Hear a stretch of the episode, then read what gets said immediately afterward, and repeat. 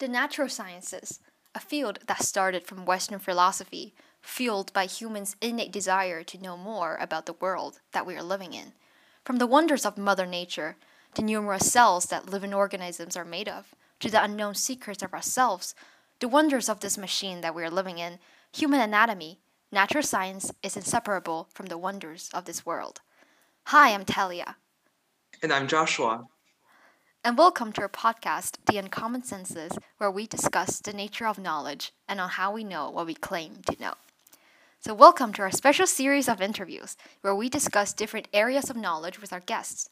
Today we have Jasmine Chan and Jasmine Poon, and they are university students from the Chinese University of Hong Kong and Bristol University, pursuing majors in medicine and veterinary science. So, Jasmine and JP, Tell us a little bit more about your major and perhaps share a bit on your university lives.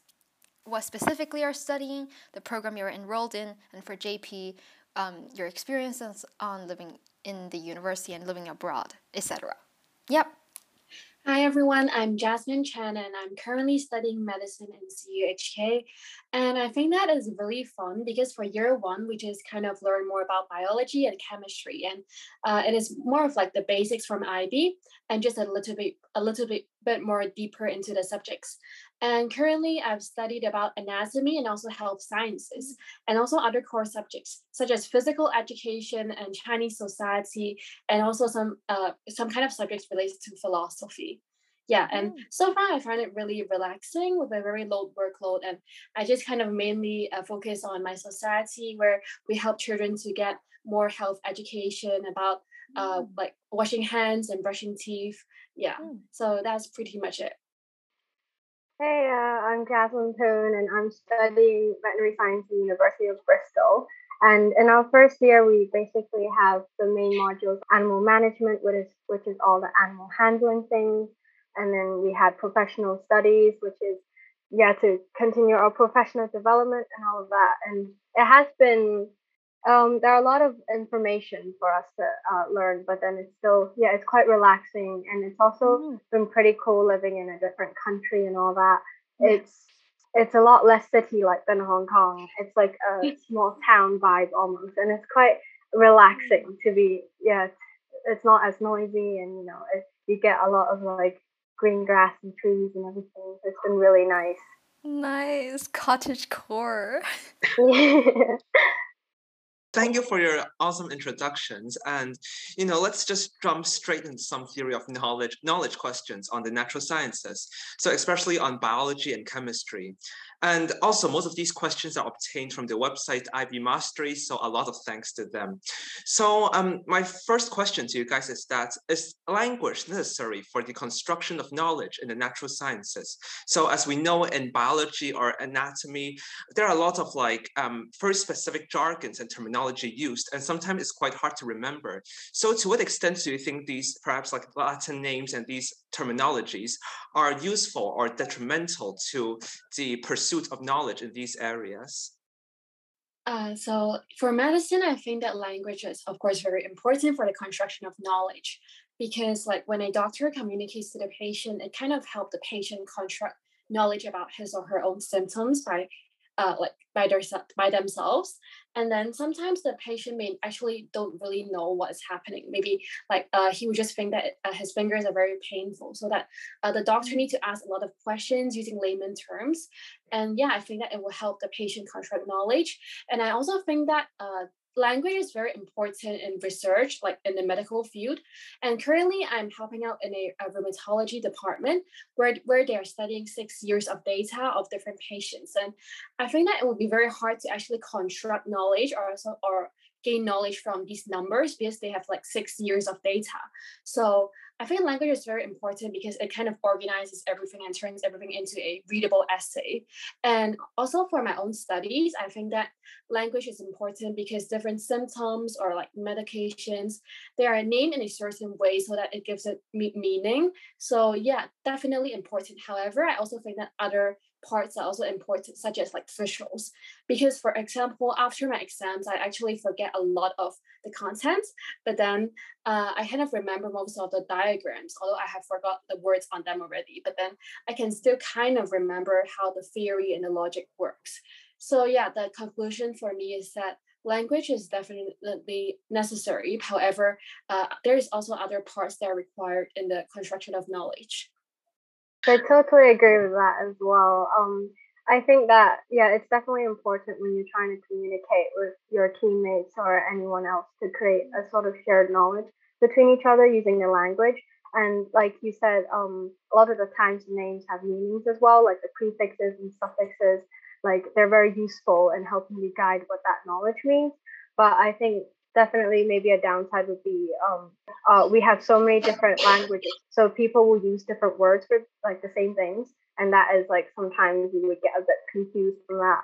Uh, like which term should you use that is correct when both of them are technically talking about the same thing? Yeah, it does get confusing. Uh, yeah. Um, from, from your like from your response, we can see that I think knowledge uh, and language has a very important role in facilitating the communication and spread of knowledge. But um, I think you guys also mentioned a lot of like um, you know um, how you know, uh, uh, facilitated your construction of very specific and very um, specialized knowledge. So, do you think, um, to what extent do you think language can also perhaps segregate commoners from these professional knowledge? So, to what extent does it post a barricade for them to access certain, you know, fields of knowledge?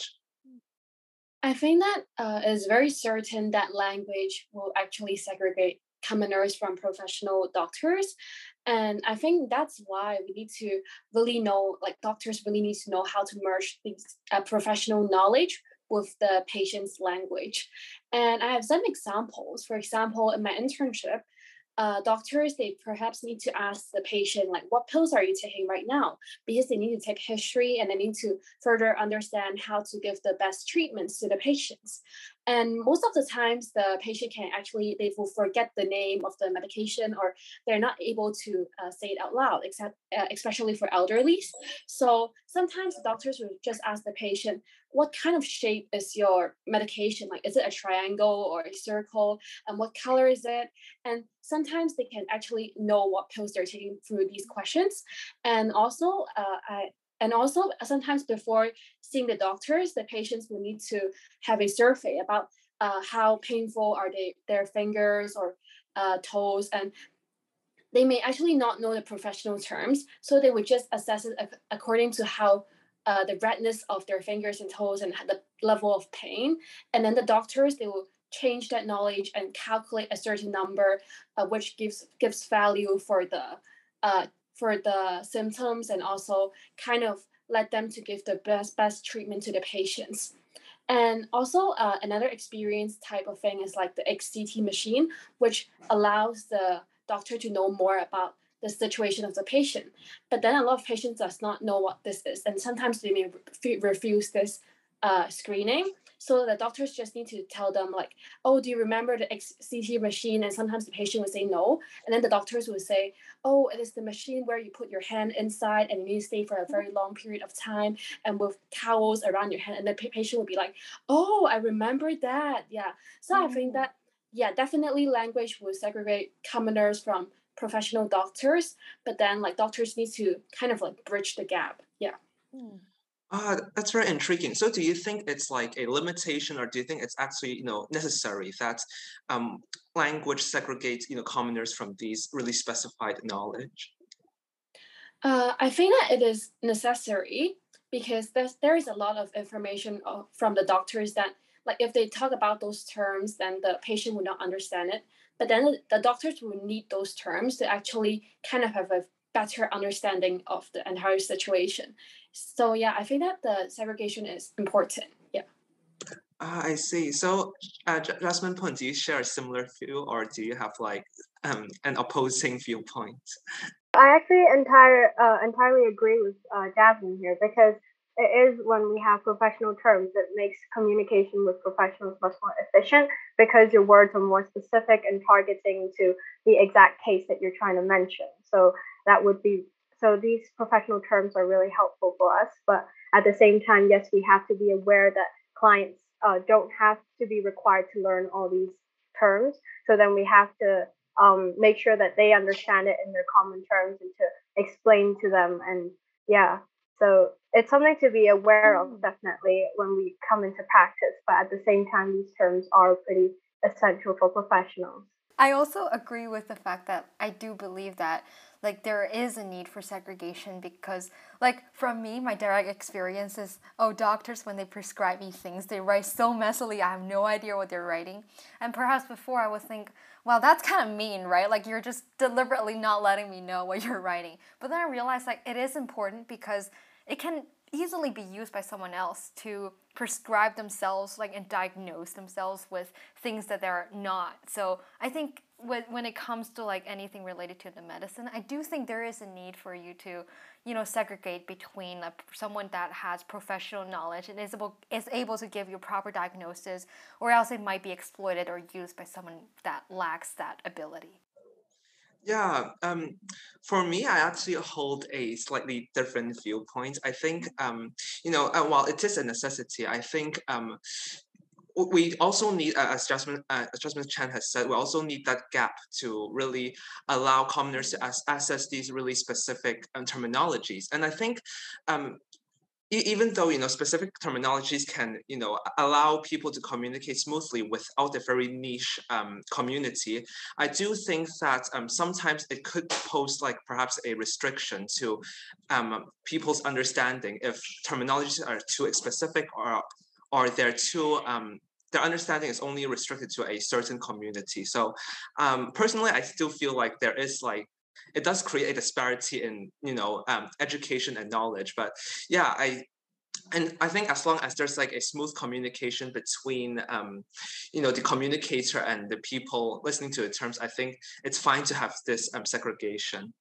So um, with, with a similar question um, as uh, before, as we know, labels are a necessity in the organization of knowledge, but they may also constrain our understanding in some sense. So, you know, as we know, language uh, labels are very important to um, label different types of body parts, um, histology names, and so on. So, um, you know, a similar question: um, To what extent do you think um, these um, lab- labeling these different, um, perhaps um, different entities in uh, natural sciences restrain knowledge, or do they, um, as mentioned before, do they um, allow the facilitation and communication of these um, knowledge?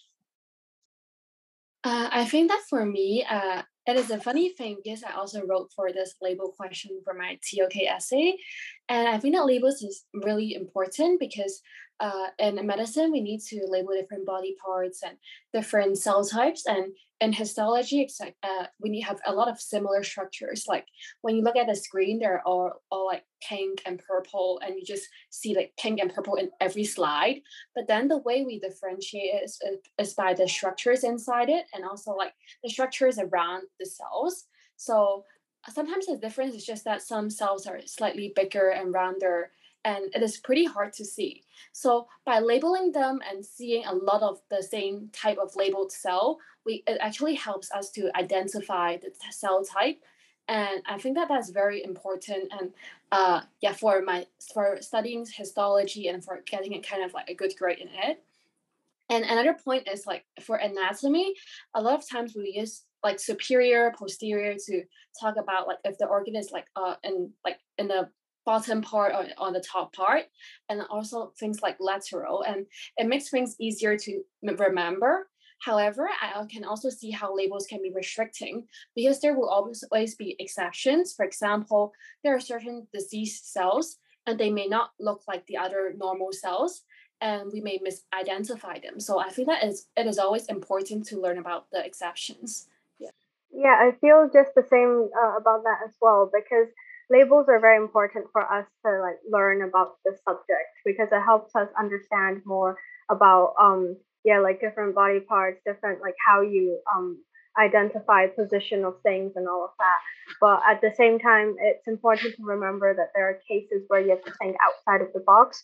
So like perhaps you have uh like a specific disease that we learned about but there are cases when perhaps there um like you will find different symptoms of and during clinical exams and different problems that may show up uh, that are not the common ones. And so it's very important to, while uh, not be too reliant on labels, even though they're really helpful for us to learn about, um, yeah, the course and all that. Yeah, so thank you for both of your response. I think you guys are able to sh- really show us how language could both, you know, facilitate and restrain our knowledge, and you know, it's of utmost importance when we're studying natural sciences, uh, especially in terms of the academic sense. So moving on, let's talk about you know ethics. So I know you know studying both human and veterinary medicine requires one to have a very strong moral compass. After all, the lives of living creatures in, are in your hands. But obviously, this is a very subjective from subject to subject or even person to person, having been an area of contention in much of the scientific community.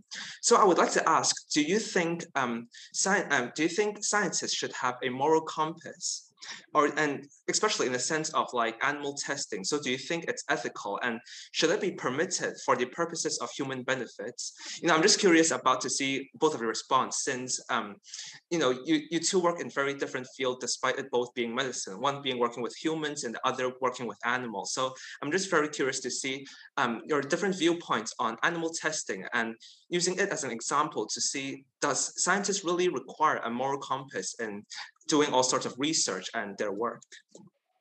Yeah, ethics is a really big part of veterinary science, especially because we're formed on the basis of animal welfare. So we really, yeah, we really put a lot of focus on discussing about ethics, and um, it's a it's part of our profession, like part of being a professional, to at least have some uh, ethic and moral responsibilities. But um, it's we learned that like some people have different views towards um, ethics, such as like utilitarianism or virtue theory, that different modes of um, uh, different modes of ethics that people can take up. But the way that um, like veterinary science, like to in order to standardize this kind of ethical responsibility, we will put down regulations and laws and things like that. So for animal testing, um, we know that it dates back like a long time ago, and back then there aren't any rules and regulations. So um, from now there's it's in this day of age a lot of things have been set up to make sure that um, animals have been have like we have minimized all the harm we do to animals it's like things we learn in biology as well like to reduce uh, refine and um, replace like we learned that from biology to kind of make sure we're only using animals when we really need them and uh, some things that uh, maybe more detailed that we learn in our courses uh, this home office uh, license that you will have to obtain if you are going to do uh, any sort of harm uh, towards an animal that it's more more than just like uh, putting in needles or like yeah the injection into an animal. Um, and lot there are lots of protected animals as well like uh, companion animals uh, dogs and cats horses and even people are trying to argue right now that even lobsters and crabs shouldn't be harmed because um, they have uh, sen- like they're sentient as well and consciousness. And I think that's a big thing we can discuss as well is consciousness of animals because um, how we uh, decide what animals we can like test on, like what is what is like considered ethical. A lot of times we talk about uh, consciousness, like if they feel pain. And that is like a big discussion because it's we can't measure that. It's impossible for us to know. And the only way we're doing it by now is how similar their brains are to humans or like yeah how they react and things like that. But yeah there are a lot of um, rules to put in place and a lot of um, different guidelines to help guide vets to what research can be done and what research cannot be. Yeah yeah, that's great to hear. I mean, you know, um, I, completely agree with you. Um, and it's good to see that how um, there are guidelines and there are you know regulations set up to protect the rights of organisms, no matter from you know dogs and cats or, or like um, animals that were considered are um, the most sentient. Perhaps I'm not sure if I used it correctly, or like to um, animals that we recently discovered may have like you know certain pain receptors making it unethical to also test on them. So um, yeah, I'm also so let's use an example. So you know, in recent years, there have been some you know medical breakthrough as to harvesting genetically modified pig hearts to save the lives of heart failure patients using organ transplant. So um, I'm just curious. Um, uh, building on what you said, do you think this is ethical to really just um, to um, create to create animals just for the sole purposes of like harvesting their organ and trying to um, provide you know the best care for human beings do human beings have the right to kind of manipulate and control these natural processes for their own selfish desires um, I feel like uh, if we judge it from the fact that because um, when you do transplant and all of that, it's going to harm the animal and cause a lot of pain. And um, yeah, you can think about all of that, and their quality of life is really not that good because you're really just breeding them up, and you can imagine, um, yeah, like they won't have they won't have that um like the best quality that like not when they could just be pigs living. So it it could I think that um in terms of animal welfare, it's not really a right thing to do. Like in my opinion, it's not like very ethical.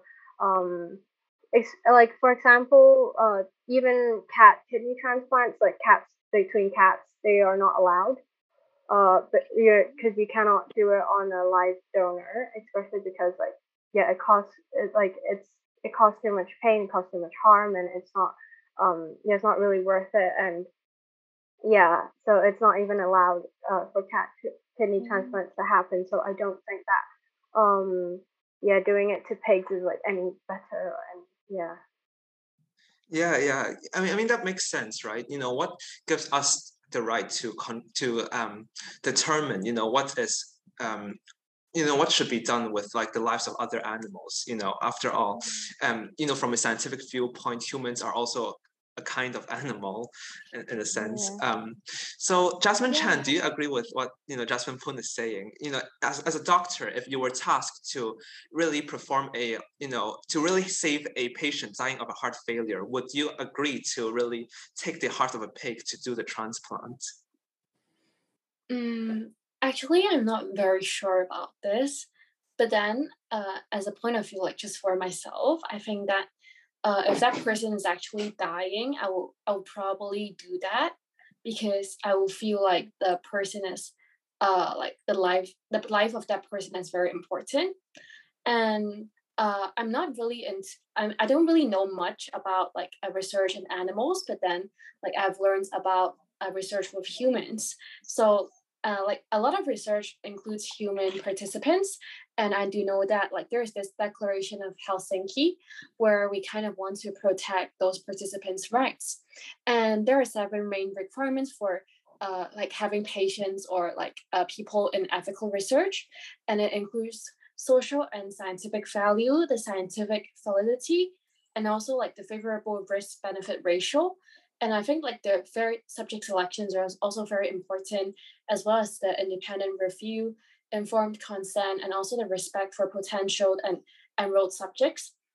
So because currently I'm also like uh, helping out in a research which includes human patients and there's not big of a risk. It's just tracking out data, but then I also need to kind of hand out consent forms to them. So I think that like informed consent is very important. And yeah, that's pretty much it. And I think that these uh, requirements should be keep on being updated because like previously it has also been changed a lot of times because uh, like I think that as technology and also as our like as the as the general population is more and more educated, they will want to know more about like the research that they are participating in. Yeah, so that's mainly the information from me. Yeah. Yeah, I think it's very interesting. You know, there are two different viewpoints based on you know two different subjects being studied, and you know it really brings a lot of questions. Should there be a declaration of Helsinki for animals? Should they sign the consent consent form saying that I do not want to participate in animal testing? So you know, really leaves a lot of room for thoughts. I think, yeah, and you know, um, moving on, um, I think we can also talk about you know on the subject of ethics, um, I have some you know, individual questions I would like to ask uh, each of you in regards to you know, your field of expertise. So, uh, as you know, both humans and animal doctors, they hold a substantial amount of power, and you know, with great power comes great responsibility. You know, in this case, ethical one. So, I would like to just to ask um, a series of questions targeting the extent of power of which a doctor could have over the life of a patient. So, you know, let's uh, let's start with you, Jasmine Chan. So, for um, uh, the first question, I'd like like to ask is something related to public health. So, in recently, there has been debates about vaccination and herd immunity. So, I would just like to ask, um, you know, do you think one's personal freedom should be prioritized above the health of the public? Uh, I for me, I would think that uh, one person, of course, both personal health and also like the public health is very important, and I think that uh, like for herd immunity, well, from what I understand, is it is that like a lot of people they are getting vaccinated, so it kind of protects the entire population. And I think that for vaccination, like uh, autonomy can be very important if herd immunity is already achieved. So like if there's already enough people vaccinated. I don't think it is that much of a deal if you don't want to get vaccinated. But then, like, if herd immunity is still, still not achieved, I think that it is still very important for us as doctors to persuade patients to get vaccinated. However, like, it will be wrong if we force them to because, like, uh, the idea of autonomy is very important and also because like for vaccines if we only have a limited amount of vaccines then the idea of justice will also be very important because limited resources should be allocated uh, in a better way so that the people who actually want the vaccine can get it. Yeah. And for public health uh, what we have learned is that uh, policymakers is kind of like uh, more important than individuals and the, the decisions they do is more important. So i think that uh, rather than saying like doctors should force uh, people to get vaccinated, I think that a better solution for herd immunity would be some policies. Yeah. Yeah, that's very interesting. You know, so you're saying you know we should encourage should encourage the public to really be vaccinated and develop herd immunity, but you know we should also you know value personal freedom and allow them to have the ultimate decision to you know control their own faith and you know let's as all you know um, ethic question. So let's push this to the extreme. So, you know, let's jump into another field, euthanasia. So given a similar situation, if a patient is nearly dying but wants to live, should he or she be euthanized, given that, you know, even if it's draining resources from patients that may have a larger chance of survival do you think you know oh the patient should be put down or do you think um, the patient should you know still be kept alive since that's what he or she wants uh, I think that for euthanasia, I think that like of course like if it is actually happening in real life, I think it is illegal in Hong Kong, so I just won't do it at all. But then like if given the case that like uh this is happening, I think that um, perhaps I would kind of like need to evaluate this with the team. Mm-hmm. And I think that I would definitely kind of like understand the idea of autonomy, and I think I would try to give uh, euthanasia to this particular patient and of course, there will be other patients who will actually uh, have a smaller chance of survival. Yeah, but then I will also need to look at other aspects, such as like, do they actually want this or not, or maybe like they want to live for a longer period of time. So like, I think there will be a lot of things to assess assess before I make this decision. Yeah. Mm. Yes, uh, thank you for your response. So you know there are there is a lot of different considerations regarding um, you know euthanasia and which patients to save, and you know th- these are questions that's long been you know questions that um, are asked and perhaps you know when you're trying to apply for medicine in university when they ask you not uh, ethical questions since it has been much an area of much contention. So, uh, Jasmine Poon, so um, you know, on the same area of in, in euthanasia. So, you know, in animal treat, uh, in you know, veterinary medicine, um, not a lot of times, as a future veterinarian, you may be facing a problem. So, if the owners of a pet is not able to afford treatment for a sick animal, does then give them the right to euthanize said animal? Because you know, in the law, it does say are, they are allowed to do that. But personally, do you think that should be the case? Um, honestly, like as you said that we have great power, the truth is that we cater, like as general practice veterinarians, we cater to the client. So whatever we do, the client must we have must have consent from the client, and it must be the client's decision. The most we can do is encourage them, persuade them, make them understand. But uh, when it comes to things like money problems, there is it is a huge problem, and that is why uh, vet vets are always trying to advocate to like to teach the public that if you don't have the like the necessary um, money and um, uh, assets to um, take care of an animal, you shouldn't get one. And that's because in the end of the day, it is the client's um, decision. And uh, as much as it sometimes is painful to see that an animal could have a chance of living, but it might be because the, um, client does not have enough money or something, and then you have to euthanize the animal. Uh, that is um, a very common case, and it is quite sad, and it's quite out of our hands when it comes to that kind of problem. Yeah. Ah, I see. So there is uh, like a focus on the client's consent on whether you know um, they are able to afford said treatment. Otherwise, uh, the animal will have to be euthanized. So, you know, speaking of you know the rights of a client to determine the fate of their animals, do you support like you know crossbreeding pets or you know to kind of uh, genetically modifying pets so they have you know stronger chances of survival or to wide uh, to widen their biodiversity? Do you think humans have the right to kind of alter one's you know genetic formulation um, against perhaps the choice of nature or like the um, natural processes? I'm not like a big fan of genetically modifying. Uh, there are lots of perhaps like controversies or different opinions, but I think in my own perspective, I believe that because um, a lot like the natural process happens through um, like uh, which like a survival trait is always the ones that's most beneficial. Mm-hmm. So when you cross crossbreed things like that, you have, for example, brachycephalic dogs. That is like a very big topic for like a lot of years, and that's basically the fact that these dogs aren't actually uh, like meant to be like this. They're not meant to have such, such short snouts because that causes so many breathing problems, and that has um, cause a lot of like detrimental animal welfare to their lives because so many dogs are having heat stroke, so many dogs have respiratory issues that the client might not have um, the money to treat or things like that, and it's really um, yeah, it's quite sad to see. And uh, yeah, personally, I think that it's it's always best to to cater to the dogs like to the animals animal welfare rather than uh, what the public enjoys, like what the public likes in their aesthetic. Uh, so yeah, I'm not the biggest fan of like genetically modifying or doing anything that's not um, per mm. se natural.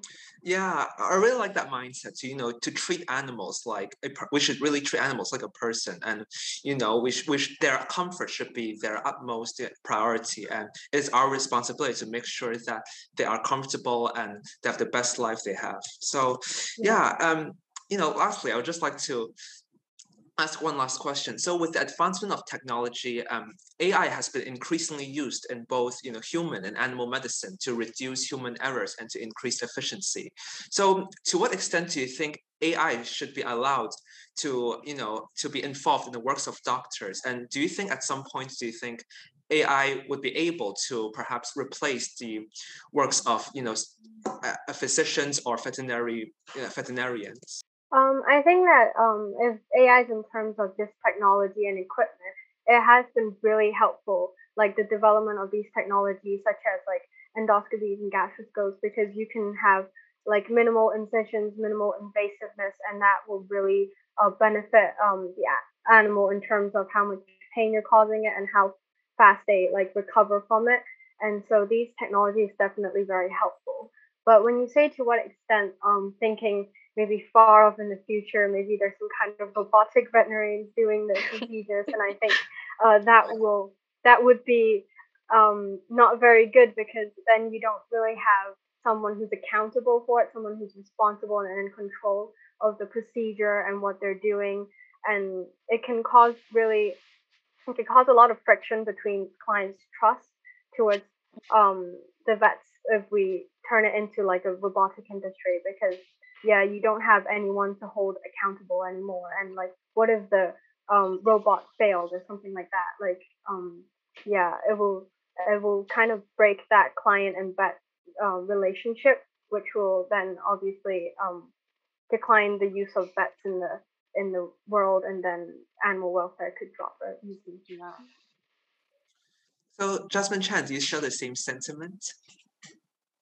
Yeah, I think I share the sentiment because of course using AIs in surgery surgery will be very helpful because uh, we will always have human error and sometimes it can result in really bad damage and like really serious consequences.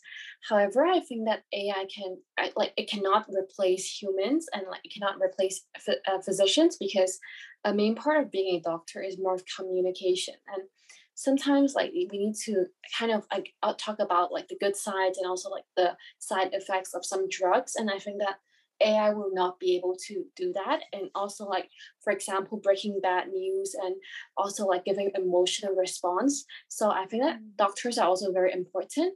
And although I have no experience with AI in surgery, I do see how like we can use tools for tying up like a uh, a wound in, sur- in surgery, or also we can use a hand tie. Although when using a two tie it is much much more easier and it will be much more pre- prettier and easier to manage. However there are some places where you cannot tie uh, the string using a tool so you need to use your own hands. So i think for now ai can not completely replace humans and also like physicians are also very important in surgery and also i think that ais are more important in like for example producing images or uh, like parts of like yeah, screening tests. However, physicians are always required for interpretation, and I don't really think that it can be replaced now, like just just now yet. Yeah. So that is my point of view. Uh, so I guess like, you know, from both of your response, we won't be seeing, you know, robot veterinarians or robot physicians in the near future. So yeah, thank you for all of your response. And yeah, I think this that's it for, you know, the more perhaps more academic aspects of our interview. So, you know, next we would like to, you know, understand more about, you know, your personal um, experiences in studying in these fields. So now I'll hand the time over to Talia.